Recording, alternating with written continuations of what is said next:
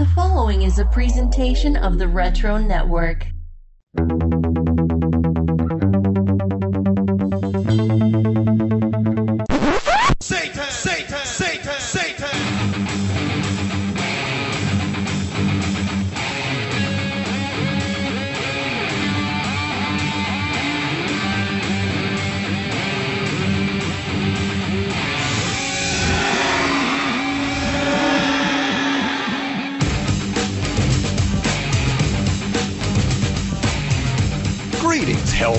Hellspawn, and welcome to a hell of a special edition of Wizards, the podcast guide to comics. Currently swimming in a pool of my own tears as I watch my wife live happily ever after with my best friend. I'm Adam. And joining me tonight is a man who may have more in common with Angela than Al Simmons, as he continues to pursue every Spawn collectible in existence for his trophy room, using the hashtag Spawn Hunter. From the fiery bowels of the internet, it's Ty Diaz. Welcome to the show. Well, thank you for having me, Adam. I'm very excited to be part of this special episode of Spawn, the legacy and obviously the collecting. Yeah, we've been having a lot of fun watching your collecting and communicating with you uh, online over the last couple months. So we knew this was on the horizon, and you would be the perfect man to bring in for this job. Uh, now, here's the interesting thing about this special. So Todd McFarlane obviously was very integral to the success of Wizard from its launch as a monthly publication. Obviously, we know he provided the art for the first cover, many more after featured Spawn, not necessarily drawn by Todd. A few of them were, uh, but of course course, the news of Todd and Spawn just filled the interior of the Guide to Comics. And so it's interesting, this special issue is officially a Spawn tribute edition, but I think it could just as easily be called a Todd McFarlane tribute issue for all that we're going to discuss and all that is a part of it. But we'll get into that soon enough. First, we want to get to know our Spawn expert here and find out where all this fanaticism and excitement began. So, Ty, please tell us your origin story.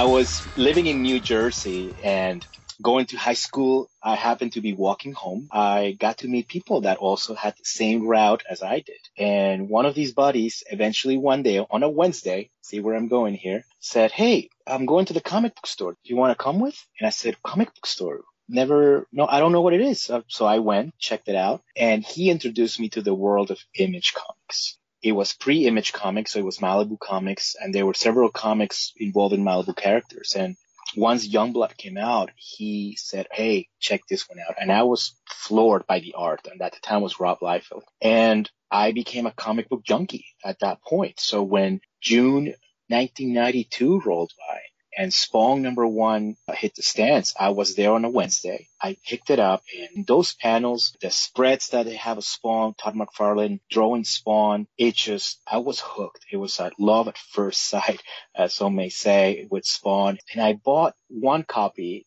and I, I went home that afternoon and I showed it to my parents. I showed it to my brother. I, I even showed it to my mom. I said, check this out. Check it out. Look how beautiful. Some people say they're inspired to draw. Some people are, are inspired to get artistic. But to me, it was just people go to museums and, and look at pieces of art. And I looked at these panels and to me, that was art. I was, I could just stare at these pieces. So you can imagine I was officially a Spawn fan from issue one. And then the figures came out a couple of years later. I was a kid waiting outside Kmart when Kmart announced that they would have them first in where I lived. And I went into the store all psyched and I purchased my first Spawn figure. The same love that I felt when I grabbed the first comic, it was no different taking the figure and opening that figure and buying another one to just keep seal at the time, which I still have. And the rest is history, as they say. Wow, I love to hear that you were there on the ground floor because I mean, I was collecting comics by that period. I started around 91 as well, and so I was getting into this world of, you know, of Marvel and DC and all of that. And then I remember this talk about Image Comics. I remember going to a hobby shop and there was Spawn number one, like on display at the register. It was that big a deal that they're like, look, yeah, you want it? You know, we got to dole these out. Everybody wants it. And I looked at it. I was like, that's a very interesting cape swirling around, but I don't think this is for me. I'll just take a pack of cards. I'll take the cards. So then I walked away and I, I didn't access Spawn in any way after that except through the pages of Wizard Magazine where he was constantly on display. I remember the figures appearing at Toys R Us and at Target and the other places I was shopping. And I was like, wow, those are beautiful. That is just a wonderful sculpt. I'm going to buy some more Toy Biz X-Men though. Let me grab these. I've got some Spider-Man over here. Like, I just always looked the other way when it was Spawn, and that's why it was so important to have someone like you who was there, who saw it happen and the build up and everything. As you can imagine, collecting Spawn at the level that I'm at at this point, and you've seen the pictures that I, as I'm hunting, finding new things, but I also meet people that are providing these items, right? And some of those are former employees, former people involved with image, and they tell me the, the stories, right? And, and I'll go in meet them and say, Hey, here's a figure. But then we'll spend five hours just talking about Spawn and Image and the early days of Todd McFarlane Productions, Todd McFarlane Toys. So I enjoy as much as I collecting. I also enjoy listening to the stories from the 90s. Now, are these collected anywhere? Do you have a blog? Do you have a YouTube channel? Like the things that you're learning, where does it get shared? Does it get stored? Have you considered that? I am seriously considering it. Absolutely. As you can imagine, when we're talking about former employees or sometimes current employees, let's just say, there's always that line where I don't want to get somebody in trouble Sure. or if they give me something from their personal collection, as you know, there are items that Todd gave these employees for a special occasion. So these items are so personal to Todd. Right. I have seen Todd react a certain way when these employee only gifts have been presented to him to sign. And his Mm. reaction is like, whoa, how did you get this? but he's very cool about it. But yes, you can imagine that I am seriously considering talking to the sources and say, hey, there's a story behind this figure. It's not just this, you know, piece of plastic that, that, okay, sure, it's a collectible, but there's a story behind it. So I think there's a great story to tell. The YouTube channel, it's definitely about to kick off. I do have the Instagram where I'm constantly putting something from the collection. There's the Twitter as well. And as you know, I'm always giving stuff away, stuff that I have extras of. I love sharing that with the community. Yeah, that it's so wonderful to see what you're doing over there. So we definitely recommend everybody check out at Pogoman on Twitter and Instagram. It's great, great stuff. But we are going to ask now, Ty, because obviously you have to reach out to these people. You got to talk to them. Maybe back in the day you wrote a letter to the Spawn letters page. We are going to open up Mr. Mailbag.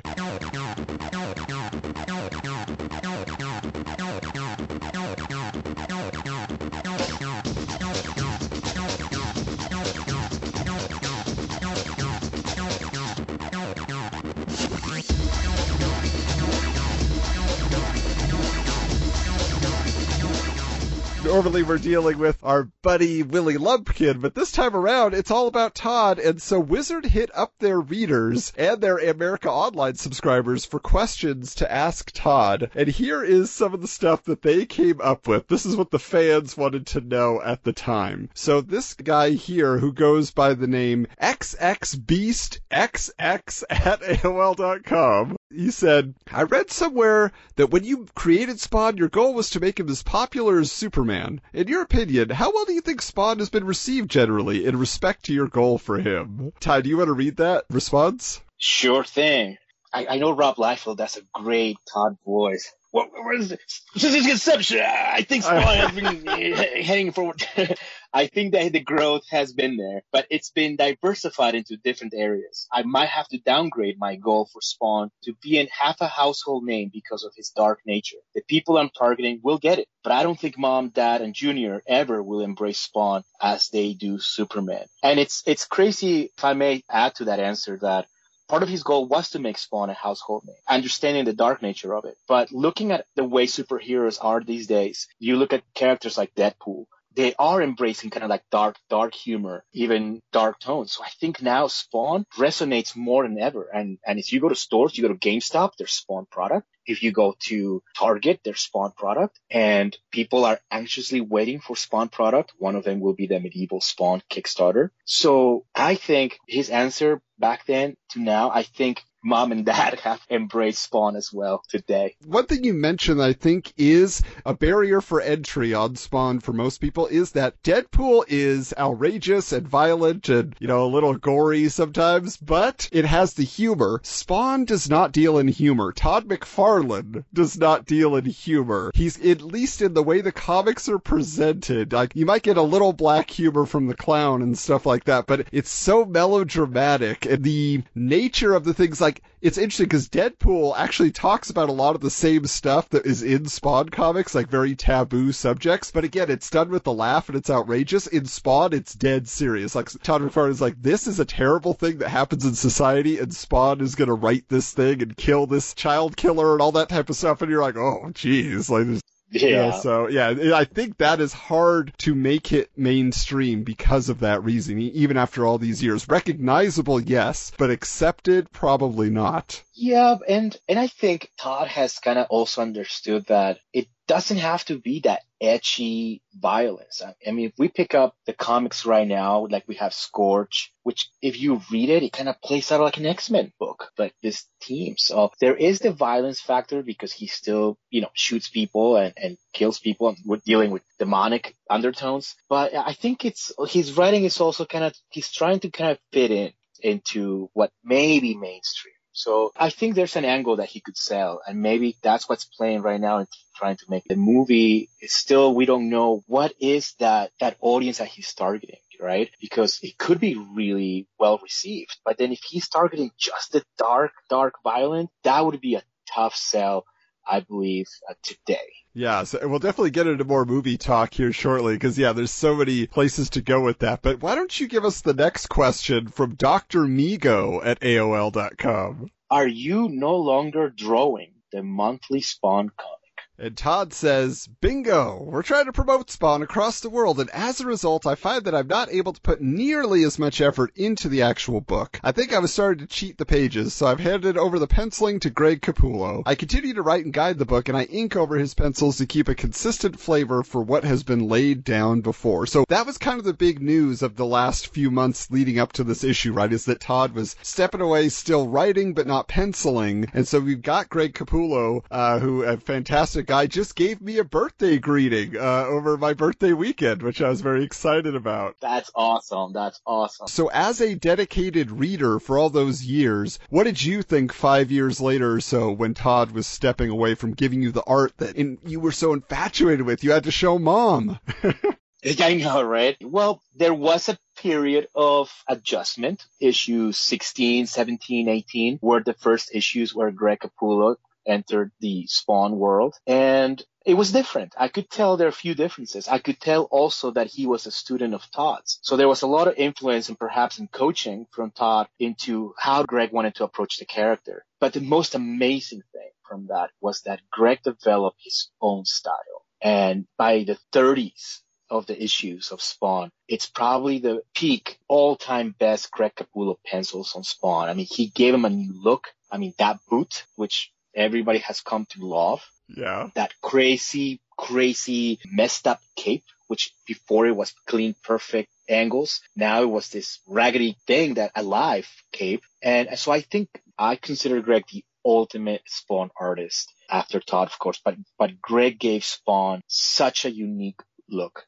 and Spawn and Greg Capullo are just go one in one, just like it can go with Todd. That's awesome. I'm glad to hear it. And yeah, obviously, yeah, he definitely developed his own style and he has continued to flourish in his career. So it sounded like, as we were talking earlier, Ty, that you may have had some interactions with Todd over the years and run into him at conventions and elsewhere. So what, can you tell us some of the circumstances where you have run into Mr. McFarlane? And is there a question you still have not asked him? Like if you had a one-on-one interview, is there something you want to know about the creation of Spawn, about the world of the toys? Like what, what is the burning question? I have met Todd several times. Growing up in Jersey, as East Coast people will tell you, we had all the conventions. We had all the shows, Toy Fair, New York Comic Con, the Big Apple Comic Con. And we used to have this flagship Toys R Us store in Times Square where he did a signing for the, for the baseball figures when they were released. So I have had the chance to meet Todd several times as, as a fanboy. You finally get to the table and, and you, you are like, uh, uh, I really like your art, Todd. And, or, when is the new movie coming out, right? These are the questions that everyone asks. Uh, I, sometimes I kind of stay on the side just to hear the other questions, and they always are about the movie. They're always, would you draw Spider-Man again, right? All these questions. Uh, number one, in every single time that I've met Todd in person, he's been nothing but awesome. Not just with me, but with the fans. And he takes time to answer your questions and, and talk to you. And really does. And that makes a difference. So if if that tells you anything about the person uh, at the time that I've met him, it's that he takes the time to listen, sign your items, and and be very graceful about the fact that you are a fan of his work, his figures, his products, etc. Now, my questions probably I would ask him, Todd. Um, what does it take to work for you? Because I'm ready. I think I can bring some of my fresh ideas to the table. So let's do something. I'm not that far from Arizona. Everything is remote. Let's make it cool, right? Because everything has to look cool. Everything has to be cool with Todd. So I would say I can make it cool. That's awesome. And, you know, speaking of Arizona, you know, I used to live there. I've shared this on the podcast before, but I actually ran into Todd at a movie theater. Mm. There was a, a Star Wars screening from, you know, the animated series, The Clone Wars. There was this movie they were doing a special event screening of. And so I went to that and I just, I was like, that's Todd McFarlane. Like, and not being a super Spawn fanboy, like, I just kind of just, wow, okay, there he is. But I didn't like, I didn't go up and talk to him. I didn't like approach him because I was just like, what would I say? I was like, I know who you are. Uh, thanks, bud. You know, like what, what else would there, you know, be there? So, but I always thought that was interesting. And I, I realize now after the fact that, you know, I worked just around the corner from his offices for years and I just never Wow. bothered to stop in. It just never occurred to me again. It's, it's a wasted opportunity when a fanboy's like, what? He was right there, you know? It's funny you mentioned that about the office in Arizona because I was just there for work and I just looked up the address for McFarlane Productions and I drove over, but it was it was a holiday, so I I still junk on the door to see maybe they're inside, but no, it, it, it was closed. But yeah, I and you had the same reaction, right? You see him and you're like, uh, uh, uh, uh so when are you gonna draw Spider-Man again? so that's great. Well, so now let's get into the details of this issue because yeah, there's a lot to it here, a lot of interesting content that Wizard was creating at this time. They knew they had to feed the fandom. That's what everybody wanted. And so the first thing to note about this Spawn special edition tribute issue was it was released in 1996, but no cover by Todd. He just said he's stepping away from the art that includes providing art for this issue. So it's a Tony Daniel cover, uh, and it's pretty good. I mean, it's a nice image. You recognize Spawn. You're like, okay. Yeah. Now the thing is, uh, it came polybagged with a lot of interesting things. Of course, you get the America Online subscription disc, you Gotta have it. the McFarlane Toys catalog, and the promise on the polybag itself of, of eight Spawn posters inside. Plus, there was an offer for a mail-away Angela Static Cling decal. So I have to ask, in your collection, have you come across the decal Ty? Is that in your archives? Absolutely, my friend. It still hasn't been used. And I also have the trading card that Wizard provided in a later issue, graded as well. But to answer your question, yes, I do. It is part of the Spawn Hunter collection and it's beautiful. Drawn by none other than Greg Capullo. Excellent. So glad to hear that that is there. We'll have to see that on social media. We'll follow your account after this episode comes out. We'll take a look at it because that's uh, that's so cool. Now, the other thing to keep in mind about this, those eight posters. So, do you have a favorite of the posters that were included? My favorite one has to be the first one as you open the special issue, which is Spawn crashing in through the window into the Angel headquarters. Uh, and I believe that's issue 32. And he is just breaking through and you can see just the cape, the chains, glass breaking all over the place. And my favorite part of Spawn's costume, even today, that big boot just breaking through that window and it just looks glorious. I, I- at this point I was like, Greg had Spawn down to a science. Now, the other big feature that they added in this issue was called Sympathy for the Devil, and it is an overview of the Spawn saga up to about issue 48 or so. Scott Beatty, a Wizard staffer, wrote that. And now, Ty, had you read every single issue up to this point in 1996? Were you buying them every time they came out? Oh, yes. I had to wait a whole month. And sometimes, and this happened a lot with the image books, let's be Yeah. honest, they were late.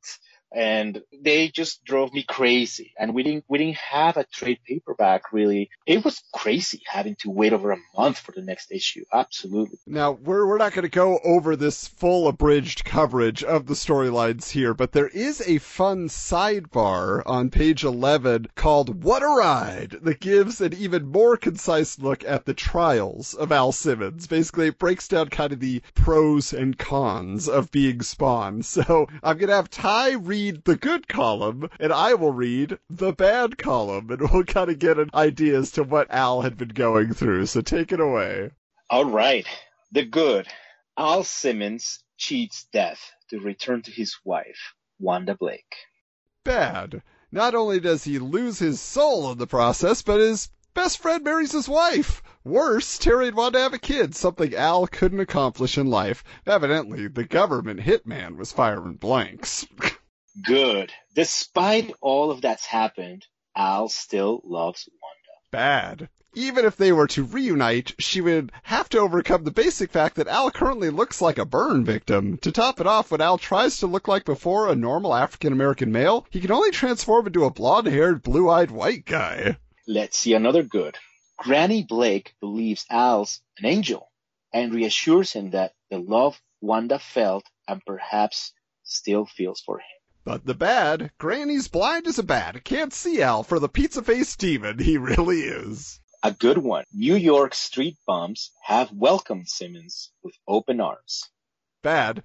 Too bad having Spawn in their midst has almost killed them all numerous times. That did happen a lot. Good. Heaven is laden with beautiful women. A guy's dream come true. Oh yes. Bad. These chicks would just as soon give Al the what for and kill the poor sap. Good. Spawn protects the innocent. Bad. Don't expect any happy endings. Al once repeatedly etched the words, I beat my kids onto the body of a child abusing father to teach him a lesson in restraint. After Spawn left, the father took it out on his kids. Left with no recourse, the oldest son shot and killed his pa. Thanks for all the help, Al. And thanks for the happy storytelling, Todd. so Yeah. intense. It really wasn't. Good. Having cool powers sure can be fun. Bad. It's probably not worth it if receiving them means uh, you have your face blown off by your partner, discover your boss gave the order, get the cosmic shaft from the devil, and learn that your buddy was probably in on the whole deal. So many twists and turns in the life of Al Simmons. There was, and there still is. Yeah. All right. So next up here, though, the Spawn Trivia Contest is something that promises a killer grand prize to those who are uh, maybe even just casual Spawn fans based on the questions. But uh, let me read a little bit here, and then Ty's going to tell us how to play. So the Spawn Trivia Contest. Hey, you! Yeah, you, with your nose buried in that copy of Blood Feud. Due to the upcoming Summer Olympics and the fact that this is the Spawn special, we really have to throw a contest of some sort in here. We just wouldn't feel right about ourselves. So here she be. Give her a fly. Show us how much you know about Spawn, and you just might walk away with a comic collector's dream. And then we have Wanda and Terry sitting at a table. Wanda's like, looks like that wizard contest was a success. and Terry's not looking too well, and he's saying, don't I know it? I'm gonna be up all night going through these entries. And what is Spawn saying on the other side, Ty? No, I will have those for my collection. and why don't you tell them how they're supposed to play? All you have to do is put your answers to the spawn questions right there on the official entry, or put them along with your name, address, and phone number on a 3x5 index card. Get them all right, and you just might strike gold. But getting all the answers right now won't be an easy chore. No siree, Bob. For such a huge prize, we're going to tap the spawn's lobe of your brain. Away we go. All right, let's test that lobe of your brain, not the Jeff lobe, just the Spawn lobe. Mhm. give us the question and give us the answer, Ty. Question number one. Who gave Spawn his powers? Well, that would be Malebolgia. Number two. Okay, think fast. Yes or no? Does Spawn have a dog? Yes, that was fast. What is the name of Spawn's former wife? And that would be Wanda Blake.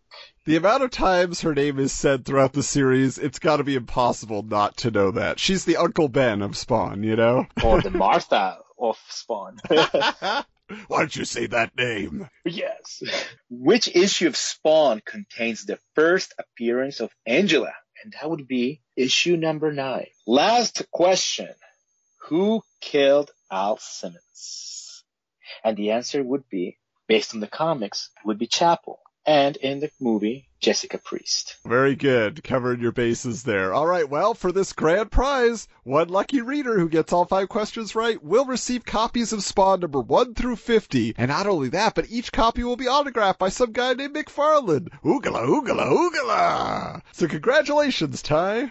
How many autographed copies of Spawn do you own? I do have a few key issues, as the collectors will call them, Yeah. signed by Todd. And in addition, I feel like there's the other products that I like to get signed by Todd, like the statues that are signed by Todd. And also I have baseballs signed by Todd. Oh. Yeah, the comic plays it on the safe side, nothing wrong with it, and it's cool. But now I'm kind of venturing into that other area of collecting, which when I present an item to Todd and have him sign it. So, so yes, I have several, several comics signed by Todd, but sadly I did not win this grand prize. But hey, I, we played it again. I got him right. So hey, Todd, Retroactively, send them over, Todd. Come on. absolutely. They don't have to be CGC 9.9 graded. I'll take him raw. Yeah, that's fine. That sounds so.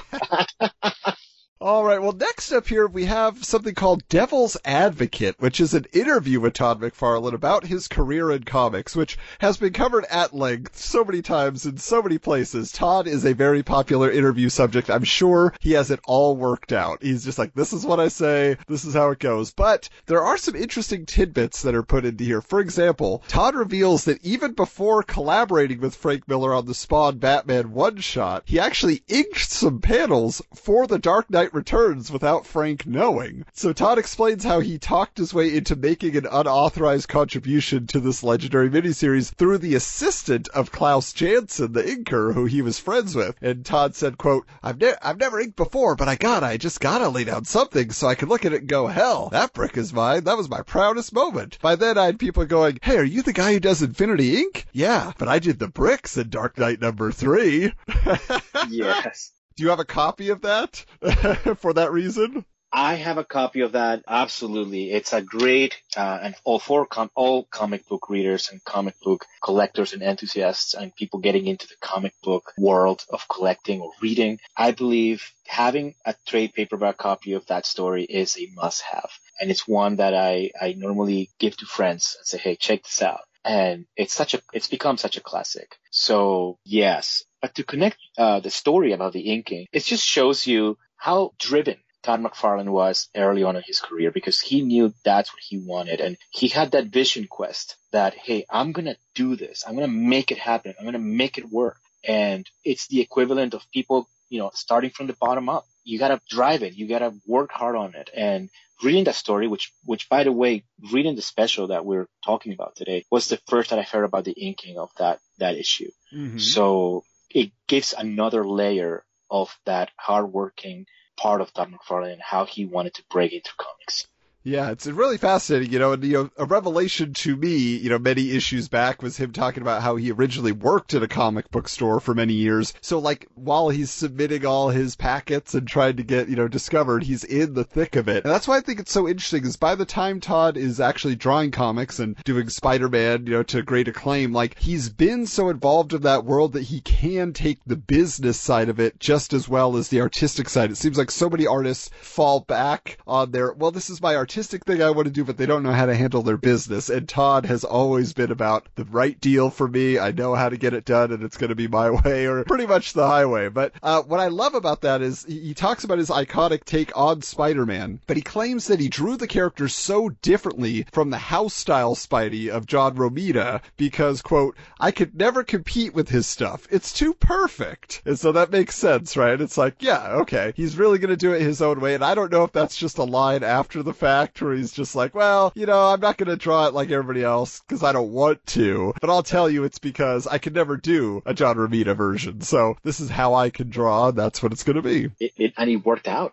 I mean, that style that he's Yeah. given Spidey. I mean, with all respect to Mr. Romita, right? But there's that younger generation, like my generation, where I thought that Spider-Man of his was so dynamic and so cool looking. And that's something that you'll hear a lot too from Todd. That cool factor. Yeah, absolutely. And it was just, it was so different from everything else that had been happening for like the last decade in Spider-Man comics where it all kind of looked the same. So definitely a reason it broke out. But then when he finally gets into the world of Image Comics, when he's going to launch his own deal with Spawn, it's interesting because, you know, he really does seem to have tunnel vision on developing and marketing only Spawn into a success. Like that is the focus in those days. He says, quote, I didn't know that it would be the right character, but I vowed that I would spend some time with Spawn so that even if it wasn't working, I'd try to retool it rather than moving on to something new. The first six, seven issues were really me floundering, but then as each successive issue was written, another piece of the puzzle came together. And I think that stick to itiveness is, I mean, it's why people respect Todd so much, is that he isn't this guy jumping around. You know, he wasn't somebody who was like, well, you know, maybe there's a better opportunity for me here. This character didn't work, well, let me try a different character. He's like, no, I believe in this character. Let me figure out the way to, you know, present it. Although it's interesting because he says the first six, seven issues is he's floundering, maybe as a storyteller, but everybody loved those issues. Everybody wanted that art, like you were saying. So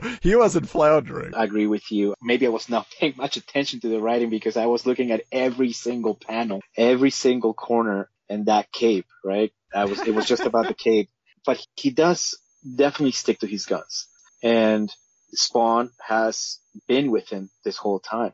Some fans of Image of the 90s will tell you probably how much they wish Wildcats was still around, right? And, and unfortunately, you know, with all that happened with Jim Lee and him going with DC and everything else, but imagine if Wildcats was still around, you know, to have this 20, no, 30 plus year legacy of, uh, of comics of these, this team, Wildcats, which at the time was also very awesome, cool looking. The art was fantastic.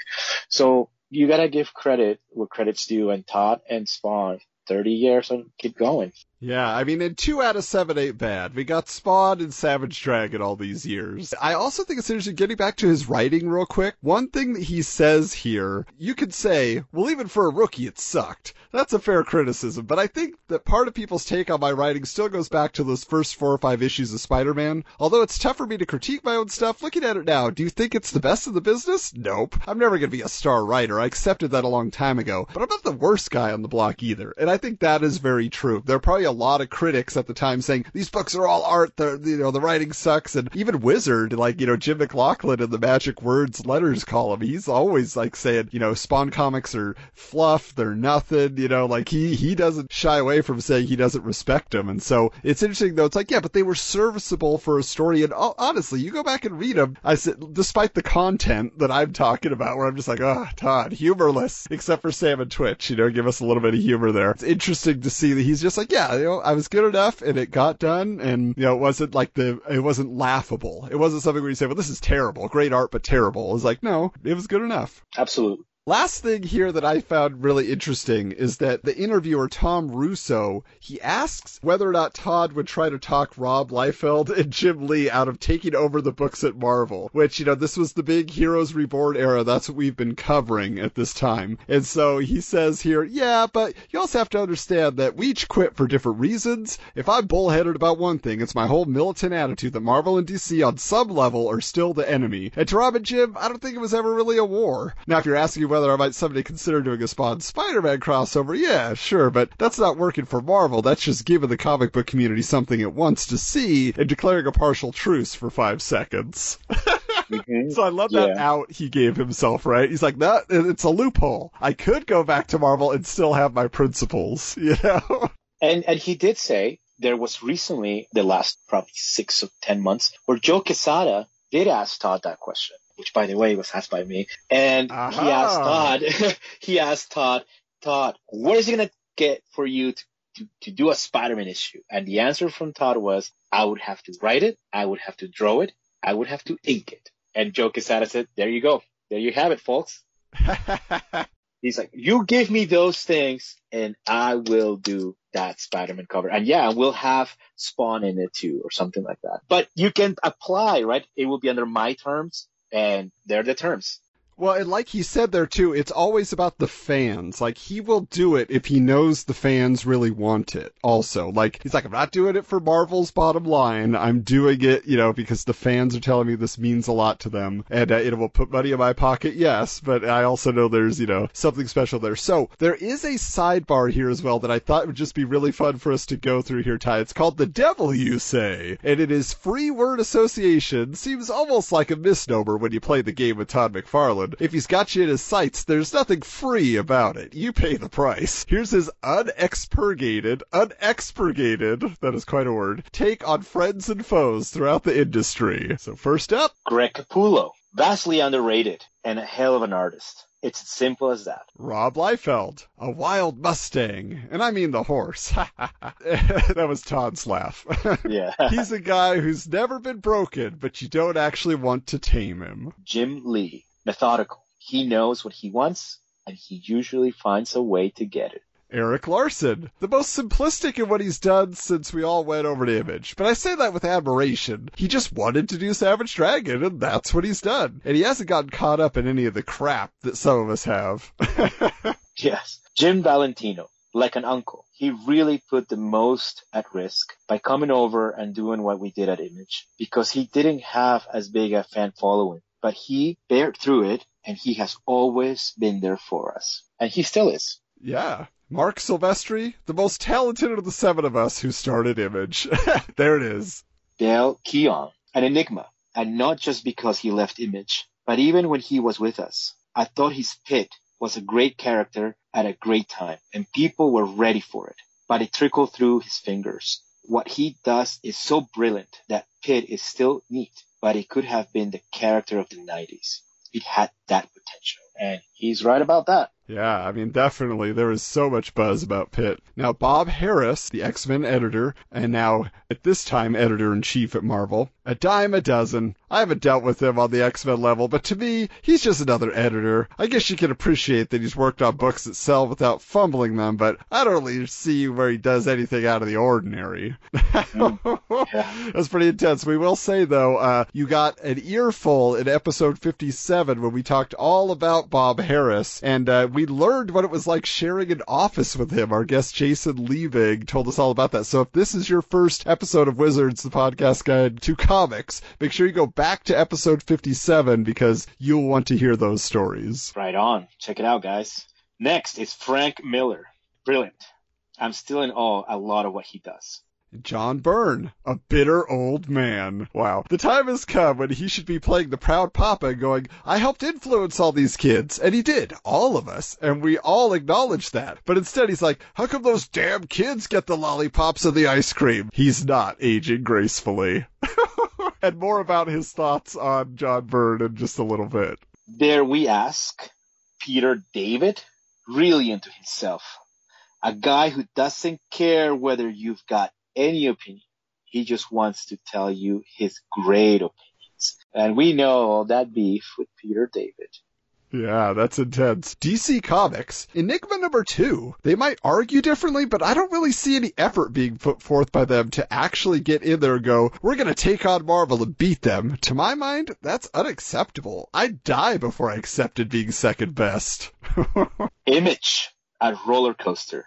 We've had our stumbles and not everything we set out to do has come to fruition. Interesting. So he's like kind of a little frustrated at this point. Feels like there's Mhm. more to be done. And finally, Marvel. On a course that's already been charted, but none of the deckhands will acknowledge it. Once you're dealing with shareholders, no matter how much you kick and scream, you're still gonna head in a predetermined direction. That's the reason I can beat the Marvels and the Mattels and the Kenners at their own game. I already know what their game is. Ah, Todd got it all figured out.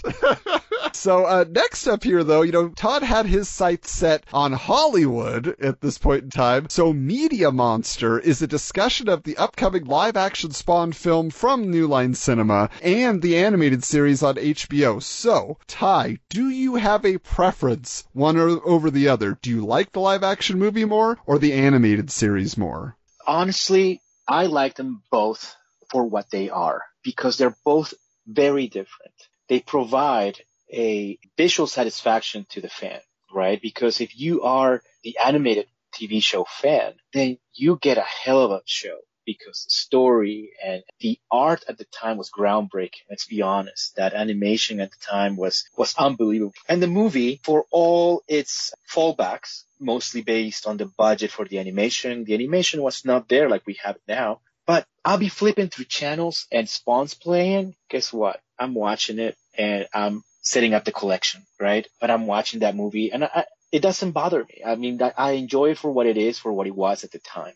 Is it Oscar winning writing or special effects? No, but it's Spawn, right? It's Spawn live action played by a great actor, Michael Jai White, and it delivers. In, in my opinion, for, for a movie made in that time, it delivers. Well, here's the thing, Ty. When it comes to the live action film, that is my Spawn. Because like I said, I'm hearing about Spawn. I'm seeing Spawn comics on the racks, but I'm not buying them at this time. But I went to see that movie in theaters. I said, a comic book that has just become popular, just got made into a movie. This is a milestone. This is amazing. And I went and saw it and I enjoyed it because I didn't have the comparison of the comics. I was just like, this is a fun movie. John Leguizamo is hilarious as the clown. He's annoying, but he's supposed to be. You know, I enjoyed just the experience of it. And yeah, like Malebolgia's mouth not moving. I can't, I can't forgive that. That doesn't make sense at all. You can make a mouth move even if you have a low animation budget, Oh, but man. everything else, like for the time, the cape looked cool, the chains looked cool, even just the physical costume that the actual stuntman wore is so awesome. I loved like the promotional posters, like the way they lit everything and the green eyes and like, so I think they just did, they did a wonderful job with it all. Now, the HBO series, I did not watch at the time. We didn't have HBO when I was growing up. You know, we had basic cable, but I've watched it now on HBO Max uh, in certain episodes, and I'm like, wow, I cannot believe this got made. Like the way it's made. Like there, Right? there is stuff that wouldn't be in live action HBO shows that they worked into some of these episodes, like just because they could, and even uh, Spawn, like as a concept for an R-rated cartoon. McFarlane says here, he says, as McFarlane describes the dealings, Spawn's jump from comics to small screen hinged on a single word. I told them before we even have a conversation, I just have one question. Can I say beep? it's not that I wanted to say beep. It's just that I knew that if they let me say beep, that's the F word, guys. they would let me do a lot of other cool stuff. So I just find that interesting. He's just like, if they're gonna let me say that word, and then he just ran with it. I'm just like, ooh. So I, I prefer the movies still to the, the series for that reason, but I can definitely accept that people would say, wow, this was a groundbreaking show, like you were saying. But most interesting of all is there's also an interview of this with Alan McElroy, who not only wrote the screenplay for the Spawn movie, but also was writing the scripts for the Spawn animated series, and then was getting his own spin-off comic to launch called Curse of Spawn. So do you have an opinion of Alan McElroy's contribution to the world of Spawn, Ty? I think he did great. He made it work, right? I mean, people don't turn off the animated show after the first episode. I mean, you're you're hooked. So the story was pretty steady and it wasn't a complicated story. Same goes with the movie, right? It, it was it was a simple story with a beginning and an end. Good guy wins. And you, were not confused necessarily with all the layers of information that a movie sometimes can do and you're confused and you have to watch it again and you're like, who's that? Who's, you got your bad guy, you got your good guy, you got your situation. And he did well. And if you read Curse of Spawn, it's really good for the comic. What's interesting is, you know, a lot of uh, fandom was talking about comics, especially Image, online back at this time. And uh, Buddy Scalera, uh, our friend uh, who has been on the show uh, and will be back soon enough, he was running all the website side of things and the America Online and whatnot for Wizard at this time. He has an article here called Cyber Spawn, and uh, it is a profile about Spawn.com, and he, it is described here as quote a non-stop orgy of electronic fun, games, Wow. and infotainment. so Ty, were you visiting Spawn.com back in the nineties? I must have. It probably didn't leave an impression because I was probably stuck with the art at the physical comics. But I think it was definitely some somewhere where I stopped by and checked it out, right? AOL obviously was so slow to load pictures, right? So by the time I probably took a shower, had dinner, came back, the image would finally come up on my screen. But it must have been a stop. Absolutely. Why not? There's little Easter eggs that you had to find throughout the website. There was uh, things that you click on, right? And you can, you can go through the levels of hell and you're like, Oh, I'm going to open door number two. And it tells you, no, you lost your soul, right? and you click door number four and it's an advertisement for a called Power Cards. Make sure you buy them. Yeah, well, we're going to share a link on social media for you all to go check out the archived version of Spawn.com because it exists. You can go and explore it just like it's 1996 all over again. And it is fascinating because it's like, you know, kind of the standard, but I would say there's a, just like everything Todd did with art and when he's crafting something, there's an extra level of just panache and pizzazz to this website where it is, you know, in addition to the Easter eggs, it just looks better than most websites at the time and just the layouts and everything is very fun. Like just the navigation of the site itself is very interesting. So that's something to check out. And I have to mention too, speaking of which, my one big interaction with McFarlane Toys at least was in 1997 was my first and only trip to San Diego Comic Con. And when I went there, I was only after one thing, and that was the Kiss McFarlane action figures. And so I went to the McFarlane booth, and I remember going to that booth, and it was just laid out kind of like, it was almost like a weird, like, tent, but it was kind of like tattered and like looked like the alley in a way. And it was just like the production values. It had TV screens and it had a soundtrack going, and they gave you the catalog, and it was full color and just really nicely printed. And I got my, my Kiss action figures. That's all I bought from Comic Con. Like that was my experience of being there. I was just like, wow, McFarlane did it. You know, so like that was huge for me. And I just, I've always enjoyed Todd's showmanship and the way that he really does give you an experience, whether it's a website, whether it's a booth at a Comic Con, whether it is just the toys on the shelf. You know, it's just so awesome what he accomplishes time and time again. He still does it. Yeah. What does he do? He delivers the Kickstarter spawn with a beautiful looking box and packaging and accessories. He gives you a comic with potentially five, six different variant covers with a sketch cover, a blank cover, a 1 in 25 ratio cover, 1 in 150. So he definitely knows how to hit the marks with collectors.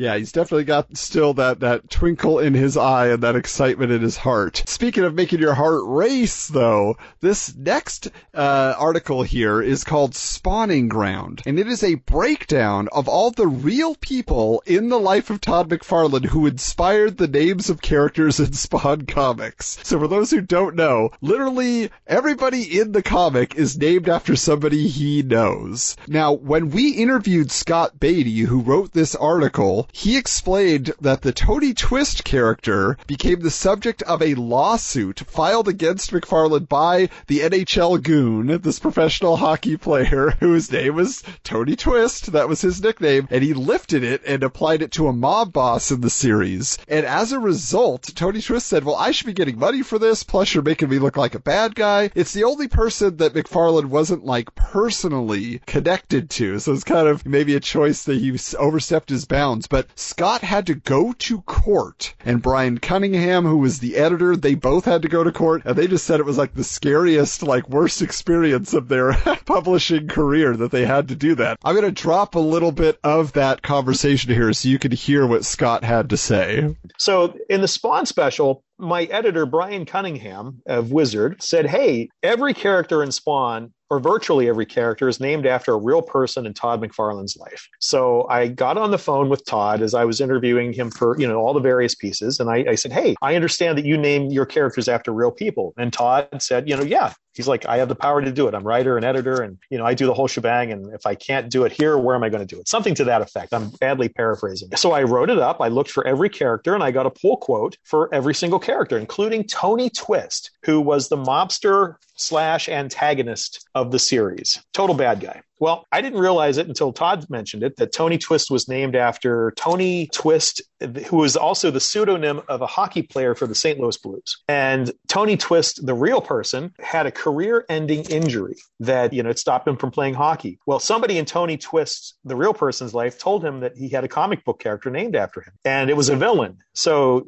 Tony Twist, the real, went after Todd McFarlane, Spawn, Image Comics, HBO, which had done the Spawn animated series, and Wizard for defamation. You know, he, he wanted a big payday and he eventually got it. But I was named as one of the, the defendants in this piece because, you know, Tony Twist didn't like the fact that a character who looked nothing like him, who was named after his own pseudonym in hockey, was part of this. So I had to go to St. Louis and I had an intellectual property lawyer that was paid for by Wizard because I, I, did. I asked for my own lawyer to represent me because I was I was afraid that I would be caught up in all this. But in the end, you know, it was fun because I got to see my article that you're looking at right now blown up in big poster board behind me. You know, and of course I'm asked questions by the legal team like, you know, did you write this? When did you write this? And they centered on the fact that you know where did I get the information? And I said, well, I got it from Brian. You know, Brian told me he was the one who basically had the the springboard for the story. However, in my research, I found that in an issue of Spawn, in the letters column, Todd said exactly what we said in the article. If I can't name my characters after real people, then, you know, nobody can. So he is quoted in his own title as saying that, which exonerated me because the lawyers tried to, to get me on the fact that where is my proof? And I, I had tapes as a reporter where I recorded the conversations over the phone. But then when I was done with the story, I, I, recorded over them because I was a poor freelancer and I wasn't going to keep, you know, this wasn't Watergate for crying out loud. I didn't need to keep the evidence.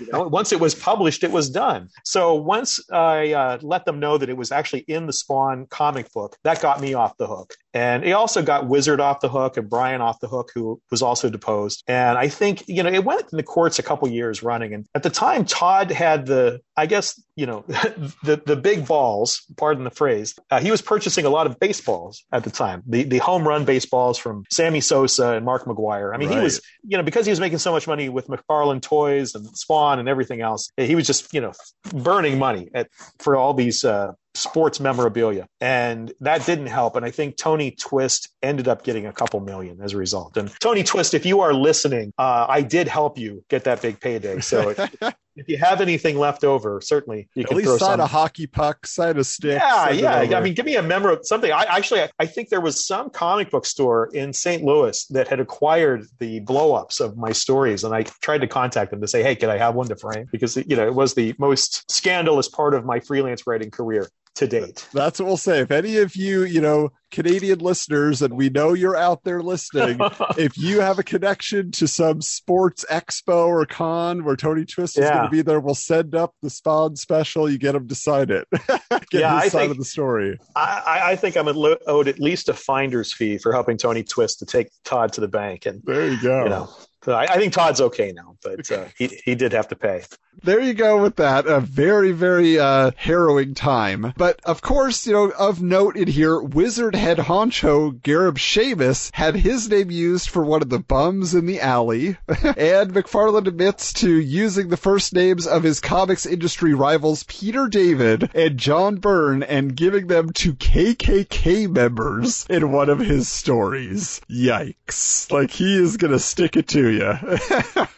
Yes, he does. That is intense. You know, the only one that I noticed in here that does not have an origin of somebody he knows is Angela. But that's because he didn't create Angela, right? That's right. So Neil Gaiman maybe knows an Angela, but I'm sure it's just a play on the word angel. so she's Angel, uh?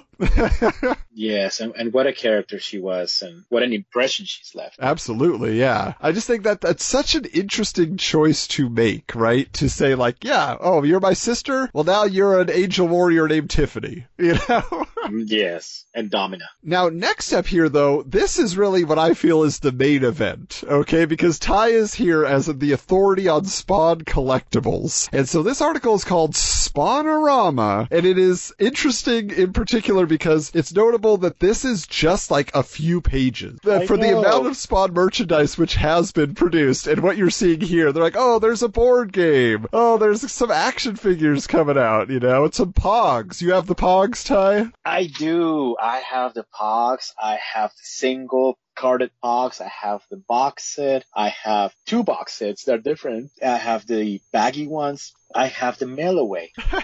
so yes, I do have them. Do I know how to play it? That's the better question. I do not. But if somebody wants to come over and teach me, we'll crack open some boxes and uh, we'll play. So, talk to me. When did it actually kick in for you that I'm going to really go whole hog and collect as many, all the variants, all of those different things? Like, do you, is the majority of your collection just collected over years or has it happened in recent history? It's been over years, absolutely. When you see the pictures, when people uh, with with other collectors, they're like, "Whoa, how do you have so many?" It's because I have been collecting since those Series One figures hit Kmart. At the time, I didn't think, as a young fan collector, I don't think in my mind I thought, "Oh, this is like the next." Star Wars, right? Where like these are gonna be worth a lot of money. In my in my mind, I just really like the character, really like the product I was presented, and it displayed really well. And uh, they were hanging on the wall. They were hanging. Series one was hanging on the wall, and then all of the series were hanging on, on the wall. And I appreciated not just the, the figure being displayed on the on the blister card, but there was art involved with it, right? If you look at the art of Spawn figures, it was it was based off the covers. It was based off some popular panels. So now you have the kid who earlier told you that loved the art of the panels, but now you have a figure in 3D form based on that same art. So it's been over years. And now, yes, I can spend time and look and, and find, hey, there's this variant that was only released in Germany. Boom. Let's start hunting that one. Oh, this one was released in Canada or this one was released in South America because it was the blisters in Spanish. So it's never ending. I- I'm, Yeah. I'm always hunting. Let me ask you this then. What is your most bizarre piece of Spawn merch in your opinion? Like, why did they make this?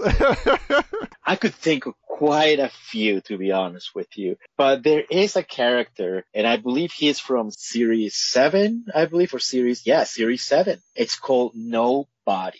And if you ask other Spawn collectors, they'll say like, what is that figure? Was that like a heavy night of drinking and they decided like, hey, let's make this character call him Nobody, right? And I have him and I always look at it and I'm like, why? Why was this made? and guess what? I have four of those or different variants. Wow. And of course, one of the, the characters that got quite a few variants in the early days, I think one of the earliest was Overkill, right? Like there was like so many different paint applications and things like that. So did you know about the variants as a kid or did you learn about those many years later? No, definitely many years later because we didn't have that online and there were so many collectors overseas that were getting probably different variants too, right? So there was not that community coming together just yet. I think it's mostly recent and thanks to websites uh, like Spawn World and other collectors and other friends that you meet through collecting that they tell you, hey, there's this different paint application or there's this different variation on the card that you learn about them. And to be honest with you, you nothing surprises me because I learned something new yesterday. And is there something that has like eluded you up to this point? Is there just like a variant or a certain item where you're like, ah, I know this exists, I just can't find it, or I saw it once and somebody else got it and I've never seen it again? Because I'm a collector myself and I have, uh, you know, quite a few things on my list where I'm always like, ah, why didn't I just buy that for 20 bucks when I saw it? Because it's never shown up again. Oh, that pain is daily.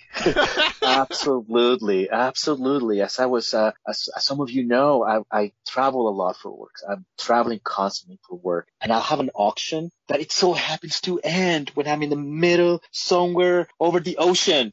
And, and I miss that auction, right? And I have set alarms on my phone that kick off when, when the auction's about to end. But oh, the pain happens constantly, constantly. There's always something that I, gosh, I missed it. What has eluded me, and I, it's finally in my collection. We talked about uh, the employee only gifts. Those were definitely uh, quite hunt. So with that said, I can tell you that those employee only gifts are part of the collection officially, all of them. That's awesome to hear. Now, last question. Is there a character or is there a variation or something that there's a figure you wish would be produced that still has not been produced? Wowzers. That's a great, great question. I think we have seen every character from Spawn, but with that said, there is also, for example, the Jim Downing version of Spawn, when Jim Downing was Spawn for quite a bit on the Endgame story arc, right? So we never got a Jim Downing action figure or a version of Spawn based on Jim Downing. That would be something cool to have, right? We also now have, you know, the Scorch with uh, new characters. And so I think there's potentially, we could see more of them, but right off the bat, Jim Downing Spawn, I thought he was cool looking, while Sportacio kind of helped design the look of him as a Spawn. So I think, uh, so I think it would be cool to, to see as a special edition, uh, that version of Spawn. All right. Well, Todd, you listening? You heard it there. Let's get that Jim Downing spawn. Plus the 10 variants of the figure. yeah.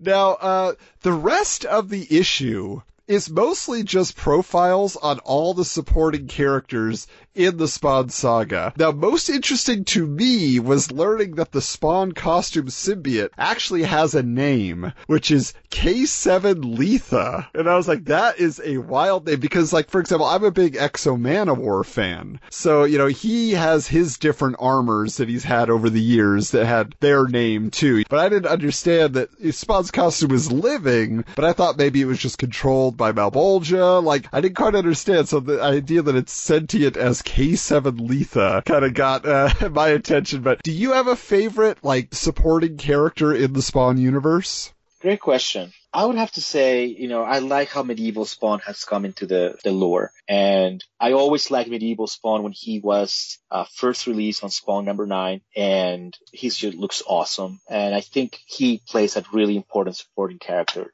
now. I think they're finally coming around and saying like, hey, we can make this guy like a teammate, right? Not just him fighting solo, but two different characters, different costumes, and helping each other fight the fight the fight.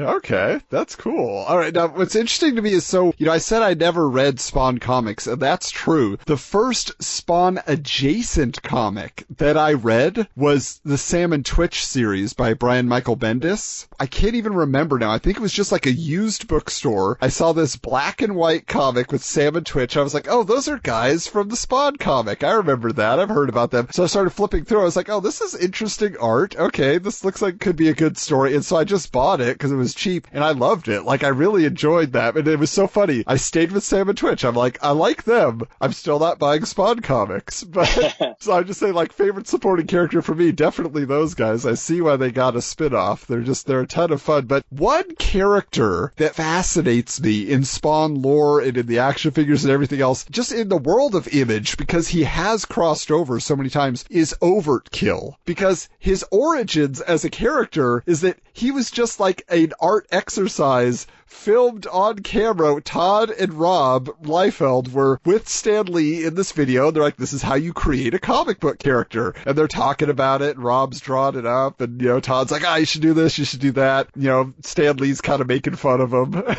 like, oh, Yes. you kids with your shoulder pads or whatever, you know. Then Overkill, though, he continues to like be destroyed and then rebuilt and come back and destroyed and rebuilt. And then like I was just reading some other image comics, some Wildcats, like when Alan Moore was writing Wildcats, he brought Overkill into a story. And so it's just like, it's so interesting that it has endured, but it was just a sketch, you know? So what is your thought on Overkill as a character over the years? I think he works because, like you said earlier, he's cyborg, part robot, part, you know, maybe a little human parts here and there. But we're going back to Todd's cool approach, cool factor, right? You can blow him up, right? You can blow out his arms and, and like make a cool explosion and make his little parts fly out. As you can see, every time he just gets smashed around. And I think it's cool to have a character that, yes, you can destroy him, you can like blow him up, and then he can come back because they can rebuild. So, but now he comes back bigger. More cyber parts, more cannons, more belts. So in, in the world of comics, I think you need a character that you can, you can just shoot him up, destroy him, and then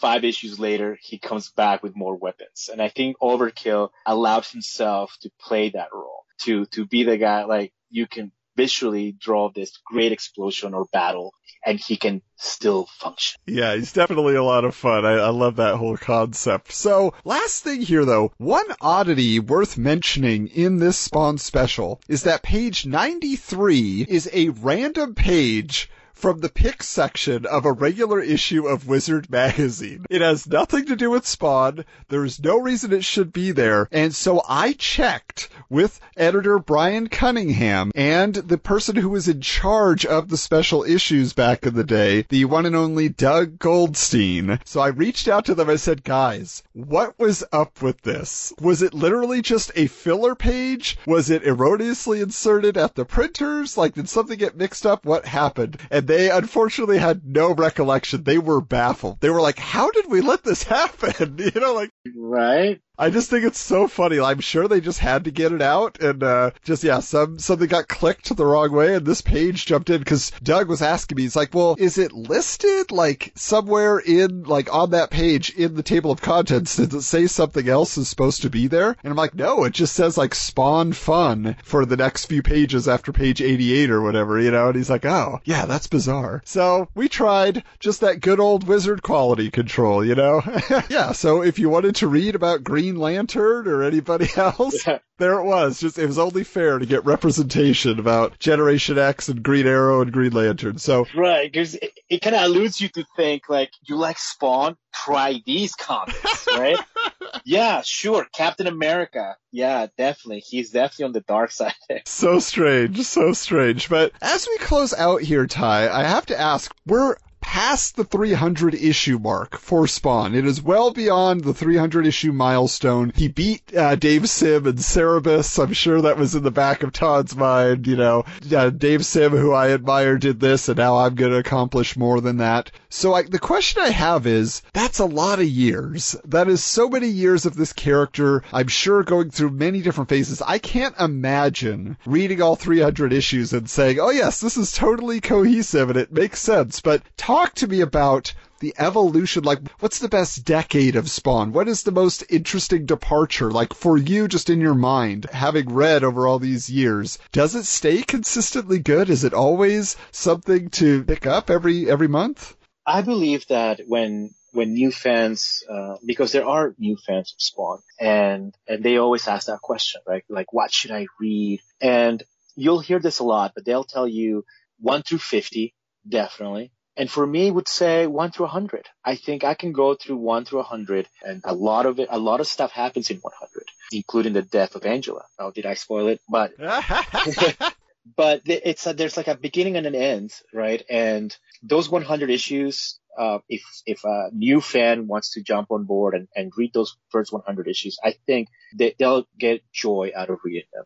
Is it perfect? No comic is perfect in my opinion, but you'll get lots of cool visuals. You'll see a lot of character uh, interaction, story build up. You know, from the from the first seven issues, from the bumps of the streets to Malebolgia, and, all of it kind of comes into play to this huge build up that is issue 100. And it was a milestone issue for Todd to reach 100 issues of Spawn. So I think that the first 100 issues do deliver consistency. Again, it's not going to be a perfect joyride. It's going to be a roller coaster ride, but it, almost gives you that closure once you reach 100. And that's, I think that's great. And it's a, a 100 comics. That's a lot of comics. yeah. So if you can make it through 1 through 50, I think if you can make it to the next 50, it will be that build up from 1 to 1 through 50 and then from 50 to 100 and give you that boom. It's like the Avengers Endgame, right? And that's issue 100. And I think it really comes really well together. Beyond 100 into the 200s, it gets darker. It definitely gets darker. I was not honestly a huge, huge fan of the darker, darker Spawn, where he was just this creature from in the dark. You only see his eyes. You don't really the the cape Mhm. flowing and all of that heroic stuff. It kind of goes away, and he goes into a really dark mode. He goes into really like horror, macabre kind of kind of deal. Right. And even the artists that take on Spawn during, during those issues are also artists like Jason Alexander, where their skills are highlighted by the darkness take that they have. So it plays out because a lot of fans love that stuff. They really love it when it, it went dark, but it kind of caters to those fans. So to me, one through a hundred, solid. And then beyond, then that's when you gotta strap on and get into dark territory. And now 300 and beyond, I think he's got something going. He's doing less of the dark and doing more of the team, more of the, the heroics, more of the plot twist and And I think that's definitely, it's a slow build up again, but it's definitely, in my opinion, much better than the full dark Spawn. Okay. Well, yeah, that's good to know. Yeah, because I know that Todd was saying for a lot of years when he was trying to develop a new Spawn film that that's what it was, right? It's an idea. Spawn is Mhm. just like in the shadows. It's just a concept. You won't see this superhero in spandex, you know? And obviously that fell through and that hasn't happened. And maybe someday, soon enough, we'll see a version. But that's nice to know that, yeah, it is getting a little bit more to the entertainment side now. It's like, yeah, a little bit of fun, a little bit of excitement. So I'm glad to hear that evolution has taken place. But Ty, thank you so much for joining us for this conversation. I mean, man, it is so much fun just to get into that world that I know so little about and to hear your enthusiasm and the things that you've pursued uh, in your fandom. So if people want to find out what you're doing, your latest acquisition, where can they find you online? I am always posting pictures of the collection on Instagram under Spawn Hunter. I'm also doing kind of like the same thing with a different twist and giveaways on Twitter at Pogoman. And very soon, the YouTube channel Spawn Hunter, in which people have been asking me to do videos of the collection. Yes, I promise that's coming. So people will see videos of the collection and see all that I have in this room. Awesome. Yeah, we will look forward to that. So keep an eye out, everybody. But thank you so much. I'm glad we got to put this together. Oh, that was fun, Adam. I really enjoyed it. I'm glad that the schedules worked out. And we're so glad that it worked out for your schedule to join us and listening to this special bonus podcast. Of course, we bring you a main episode every other week covering an issue of Wizard Magazine at length, and then a mini episode right after that to get to all the stuff we didn't have time for. Of course, on YouTube at Wizards Podcast, you can find us on our channel where we are constantly giving you 90s comic book haul videos, Wizard posters videos, and many other exciting looks back at the nostalgia of 90s comics. Of course, we want to stay in touch with you on social media, so reach out to us on Twitter at Wizards Comics, on Instagram at Wizards underscore comics. And if you have checked out RT Public store, you can find all sorts of Wizards, the podcast guide to comics merch over there. So represent, show that you love the show, that you enjoy it, and get more of your geeky friends to check us out. But until next time.